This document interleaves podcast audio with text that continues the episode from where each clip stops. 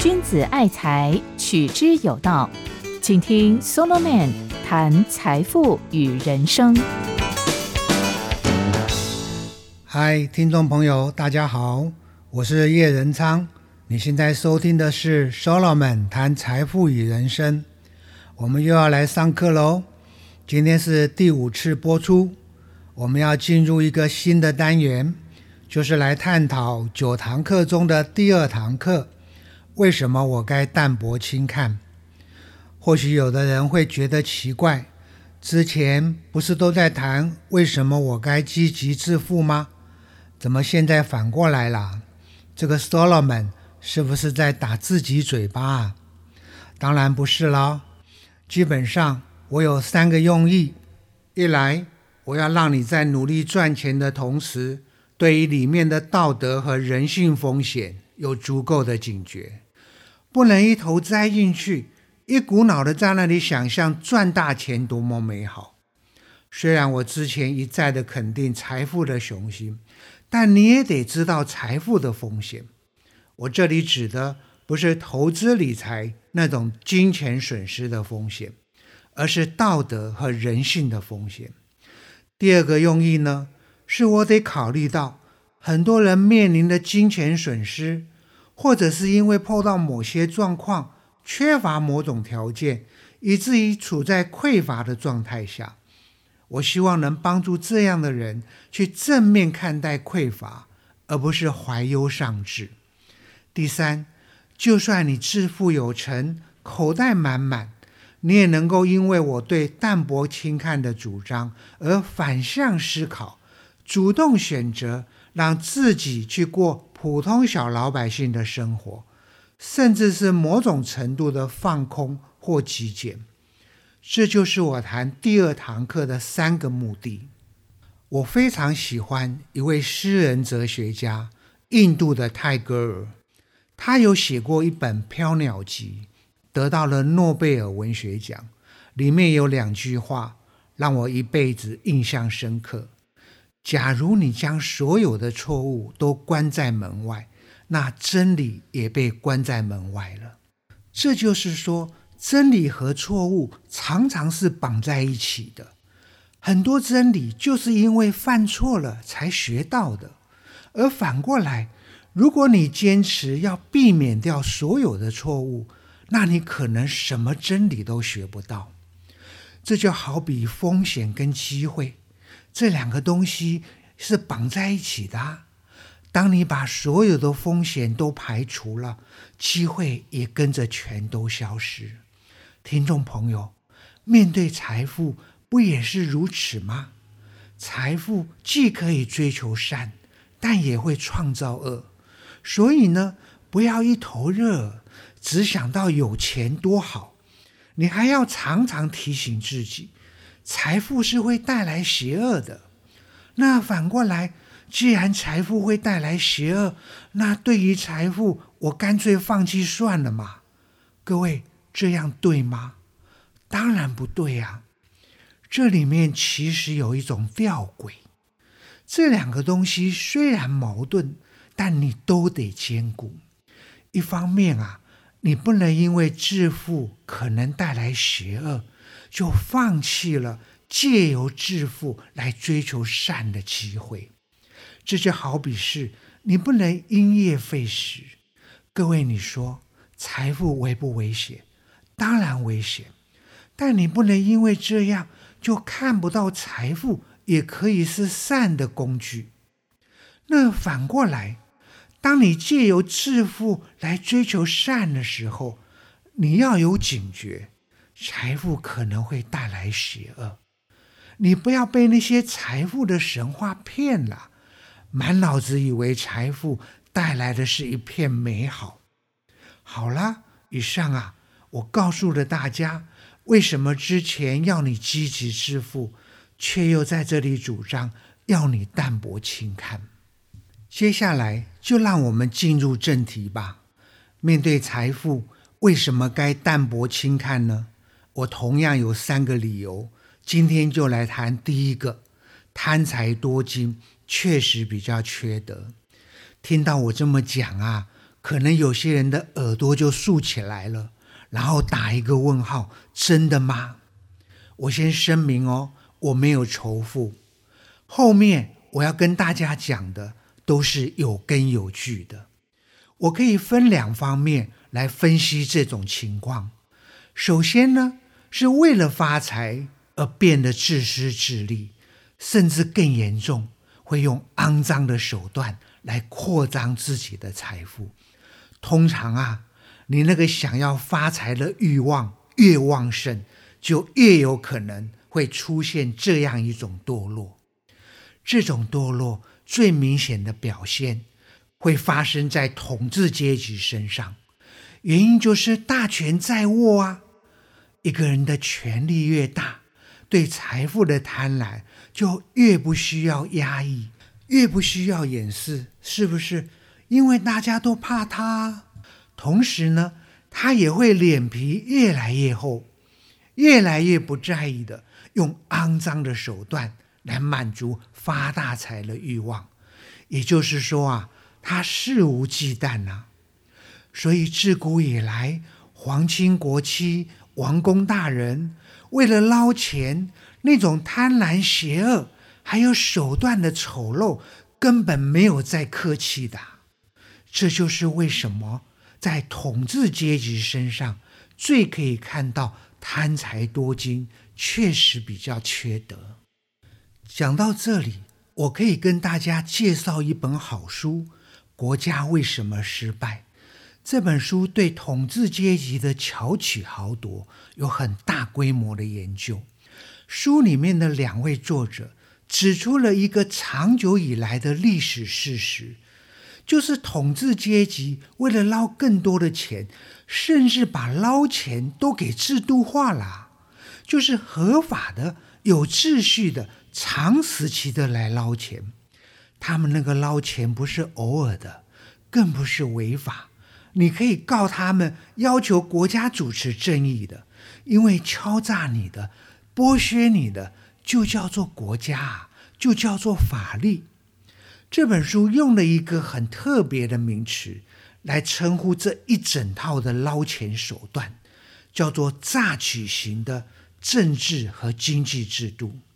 为什么会这样称呼呢？因为整套制度的设计。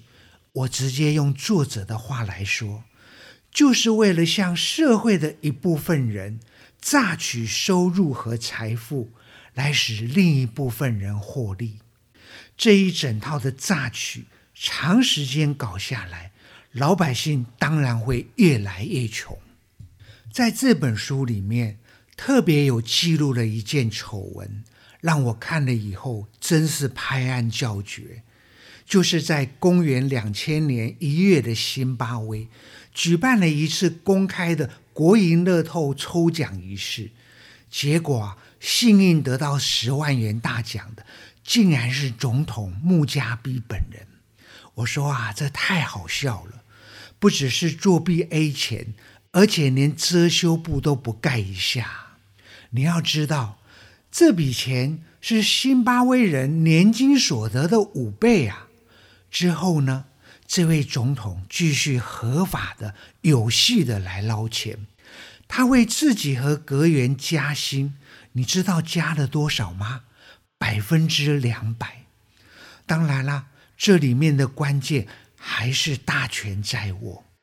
很多人都想发财，心里也很贪婪，但如果你没有足够的 power，大概唯一拥有的只会是发财梦。反过来，如果你有足够的 power，那就完全不同了。一来，权力会增加你为了捞钱而干坏事的本领，权力会让你有那个能耐不择手段。没有权力的人是没有办法不择手段的。二来，权力会让你发大财的梦啊越来越大。最后变成无底洞。你明明已经捞了很多钱，还想要捞更多，然后呢，你就会比以前更不择手段。听众朋友，你千万不要以为自己不是帝王，不是总统，所以不会有这个问题。事实上，不管你在哪个领域或哪个行业工作，当你的地位和 power 越来越大的时候，你一定要有警觉，常常提醒自己，你的财富欲望跟你的缺德美品都会有逐渐增加的风险。以上就是我要跟大家讲的，为什么贪财多金确实比较缺德的第一种状况。再来第二种状况，我接下来要讲的啊，跟发财欲无关，而是致富有成的后遗症。也就是说，当一个人拥有了大量财富后，往往会表现出奢华、虚荣和傲慢，钱越多。越容易出现这种状况。当然啦，我必须承认，富裕和败德之间没有必然关系。可是很奇怪耶，很多人一旦发财了、成功了，就开始花天酒地、包二奶，讲起话来也变得很大声、很粗野，甚至心高气傲、仗势欺人。所以啊，富裕跟败德之间。好像还是有某种程度的关系。我很想问的是，为什么？为什么越有钱、越多金，就越容易表现出奢华、虚荣和傲慢？我想啊，第一个原因是口袋越深，越有堕落所需要的物质条件。也就是说，他有花天酒地。包二奶、奢华炫富的经济能力。反过来，如果你口袋空空，养不起二奶啊，你没有钱花天酒地，你玩不起超跑，炫不了富啊。这就是为什么男人有钱，老婆就要绷紧神经，要拉警报啊，因为风险真的升高了。除了这个，第二个原因呢？主要是出于一种人性，就是想要把别人比下去，凸显自己的优越、高人一等。在十六世纪初，英格兰有一位大名鼎鼎的人物摩尔 （Thomas More），我非常欣赏他提出来的一个观点。他说啊，一般的生物为什么贪婪呢？是担心匮乏，怕不够吃。但唯独人类贪婪是为了要把别人比下去，凸显自己的优越。我比你们都棒，比你们都强。这个对比蛮有意思的。而就从这里，摩尔讲了一句非常经典的话。他说：“啊，有钱人的骄傲，他们所根据的尺度，不是自己所拥有的财货。”而是其他人的缺乏。原文是一段拉丁文，我发现有几种不同的英文译法，但意思是差不多了。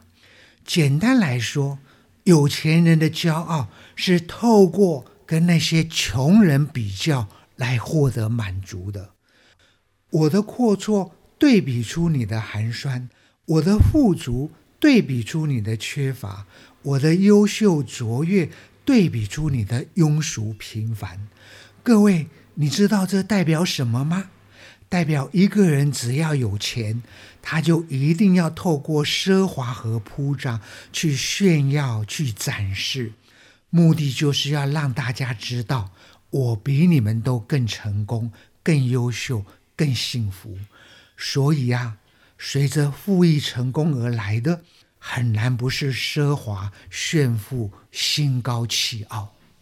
再来第三个原因，为什么富裕成功会有这些后遗症呢？我想是周遭环境中对有钱人的崇拜造成的。基本上，一个人越富裕成功，就越活在一个环境里面，就是周围的人都在吹捧他、崇拜他。他无论走到哪里，都是镁光灯、媒体和众人的焦点，而且他的身边呢，还围绕着一群狗儿啊，摇着尾巴对他恭维备至，殷勤的拍马屁。最糟糕的是，这些狗儿啊，竟然有一大堆是教授、博士、天才和大美女。说起来很奇怪，但其实也不奇怪。这些人都甘心情愿为有钱人服务，甚至是毫无尊严的做牛做马。条件很简单呐，就是给他们很多的 money 就好了。各位想想看。有钱人生活在这样的环境里，久而久之，怎么会不飘飘然、心高气傲呢？搞不好还以为自己的头上有一圈光环嘞。这就好像小孩子娇生惯养、呵护备至，结果呢，当然是被宠坏了。谈过的这三个原因，大家应该很清楚了。为什么人在拥有了大量财富后？往往会有败德的风险。很多人都相信一句话：“绝对的权利，绝对的腐化。”这就是为什么要选择民主的一个根本原因啊！既然如此，那你相不相信，巨大的财富也会带来巨大的腐化呢？我绝对相信，财富跟权力一样，会引来一堆贪吃的苍蝇。还会把好人给腐化掉，变成大坏蛋。当然不是一定会这样，但在人生里面，你也必须承认相关性很高。而你自己呢？你觉得能豁免吗？很多人都觉得自己不会腐化，富贵不能淫啊！哇，你真棒！但别忘了，这是人性哦。你不要高估了自己。只要上网看新闻，不就常常有报道吗？为了分家产，亲人争到面红耳赤，不往来，还闹到法院去。我常常讲一句话：面对大把大把的钞票，人性是会变色的。所以，为什么要对财富淡薄轻看呢？因为这对于容易变色的人性，可以是一种保护啊。最后啊，我跟大家讲一个学术研究的结果，来作为今天的收尾，让你知道贪财多金确实比较缺德。美国加州的伯克莱大学就曾经做过三个观察研究。